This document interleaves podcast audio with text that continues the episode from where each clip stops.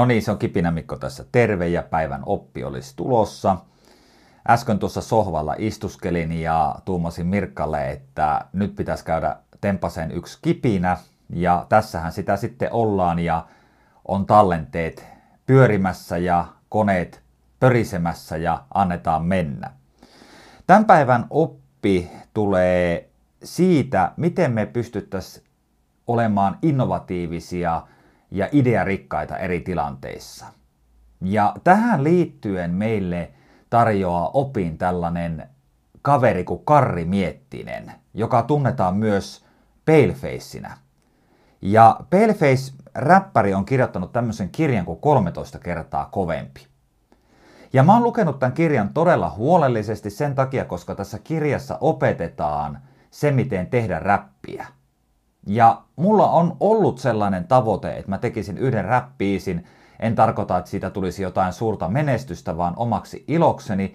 Minua kiinnostaa hirveästi se asia, miten taitavat räppärit sanottaa asioita ja tällä tavalla. Mullahan ei ole rytmitajua, ja se on ollut aina mulle sellainen yksi syy jättää se biisi tekemättä. Se on muuten ihan hirveitä, jos sä oot pienenä ollut koulussa ja sun musiikinopettaja on sanonut sulle, että hei, että Mikko, susta ei ole koskaan laulajaksi. Mulle kävi näin. Ja sit mut laitettiin vielä nokkahuilulla soittaa sinne luokan eteen jotakin biisiä ja mua hävetti, kun mä en osannut sitä. Muistatteko yhden podcastin, jota käsiteltiin aiheesta häpeä? Tai en mä tiedä, onko se podcasti edes vielä tullut, koska Erika meillä nämä laittaa nämä podcastit järjestykseen näihin eri alustoille.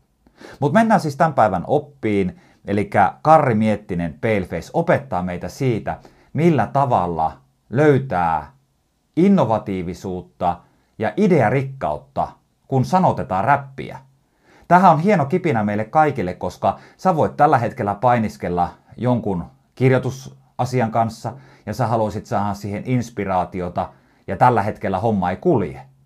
Tai sulla on töissä joku projekti, jossa sä haluaisit enemmän saada aikaiseksi kipinää, innovatiivisuutta ja tällä hetkellä homma ei kulje. Ja tässä mä lainaan nyt siis Karria ja hänen näkemystään siitä, miten räppäri voisi lähestyä tätä asiaa, eli löytää näitä hyviä aiheita ja innostusta siihen omaan tekemiseen. Jos mieleen ei tule ilmiselvää aihetta, tarkoittaa siis rap kirjoita ylös kaikki aiheet, jotka voisivat kiinnostaa. Kävele kirjakauppaan tai kirjastoon ja pläräile kirjojen selkämyksiä.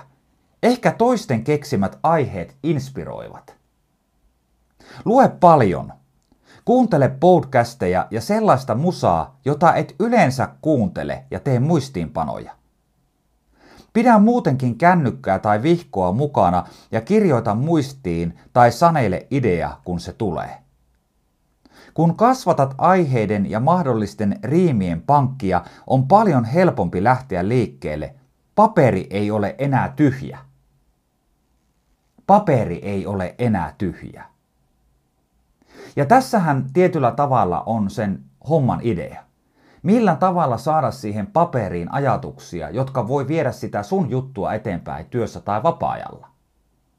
Mielenkiintoinen vinkki mun mielestä tässä Karin tekstissä on tämä seuraava.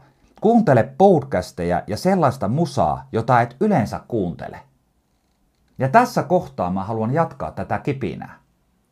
Eli tarkkailepa sun omaa sosiaalisen median profiilia ja sitä, minkälaisia ammattilaisia ja ihmisiä ja julkiksia ja ties mitä sä seuraat.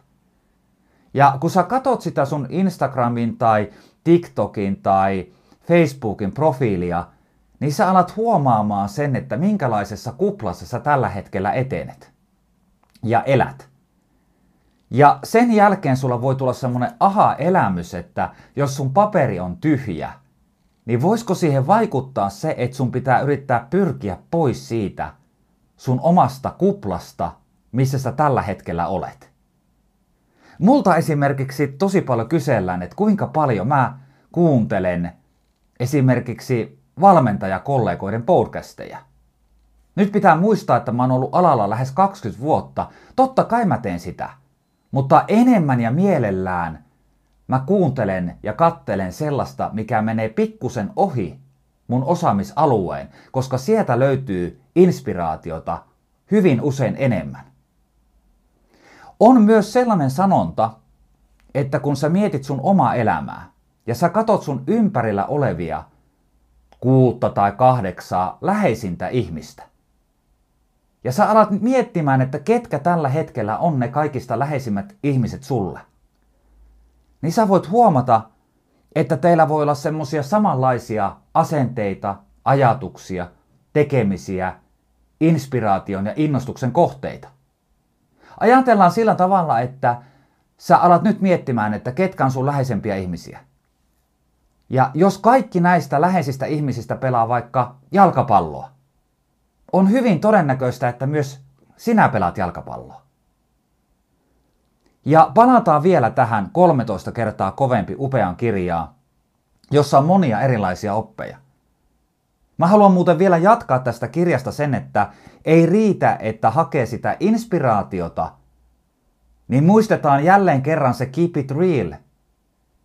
Se sun juttu pitää olla aito, mitä sä teet, kun sä oot sen inspiraation saanut. Eli Karri kirjoittaa hienosti, kuka pystyy Suomessa räppäämään gangsteräppiä. Se tarkoittaa tietynlaista kulttuuria ja asunympäristöä Jenkeissä, niin onko se Haapajärvisen räppääjän semmoinen tuttu ja uskottava aihe? Me voidaan kaikki sitä miettiä itse. Mutta tällaisilla ajatuksilla mä haluaisin päästää sut tänä päivänä eteenpäin. Mietitään, minkälaisessa kuplassa me eletään. Ja jos me halutaan inspiraatiota, niin yritetään pyrkiä sieltä kuplasta pois. Ja se työskentely lähtee siitä, että me tiedostetaan, missä kuplassa me ollaan.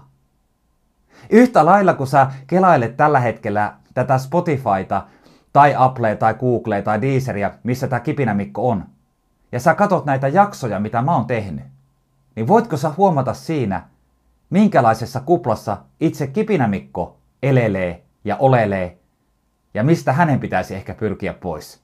Taidan tehdä tämän tempun saman tien kun tämä tallenne päättyy. Palataan asiaan ja moi moi!